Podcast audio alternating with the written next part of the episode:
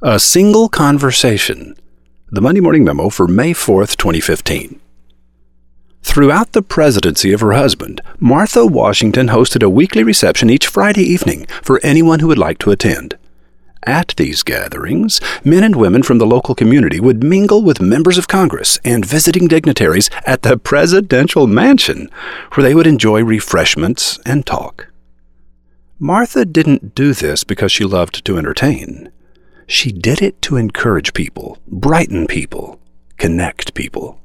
100 years later, Stéphane Mallarmé would open his modest home each Tuesday night to the literary and artistic misfits of Paris.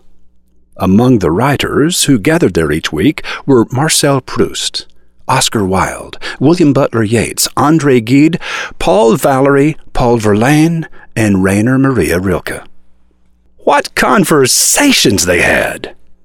Arthur Schopenhauer was likely talking about these Tuesday nights when he wrote The business of the novelist is not to relate great events, but to make small ones interesting.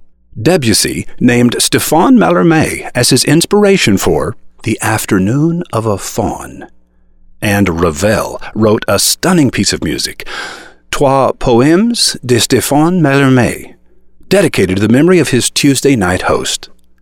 The visual artists who mingled with those writers and musicians on Tuesday nights were Manet, Degas, Gauguin, Whistler, Renoir, Edvard Munch, and Auguste Rodin.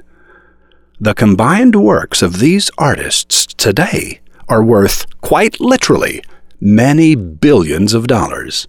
These men did not get together because they were exceptional. They became exceptional because they got together. In the spirit of Martha Washington and Stéphane Mallarmé, Wizard Academy launched just such a weekly gathering one year ago. You should start one too.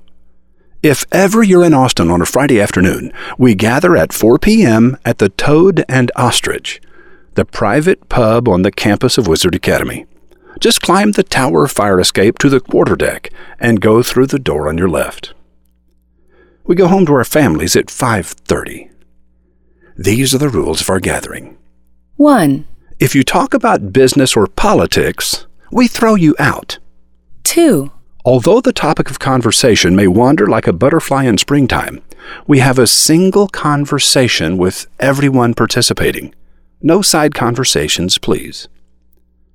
Daniel Whittington is our host at the Toad and Ostrich, our Martha Washington, our Stéphane Mallarmé. While you're here, you might even learn why we call him Brittington. Be prepared to laugh, be prepared to sing, be prepared to live. Do this in your town, too. Roy H. Williams. Is podcasting an effective marketing tool? Dr. Bo Bennett says yes, yes, yes. Dr. Bo, who has a PhD in social psychology, is using podcasts to deliver a steady stream of customers to his online courses, public appearances, and ebooks. He just launched his seventh podcast, The Dr. Bo Show. Bo says our brains are hardwired to be more receptive to audio input than visual input. Hasn't the wizard been telling us that since 1994? Anyway, ride shotgun with Rotbart as he quizzes Dr. Bo today at MondayMorningRadio.com.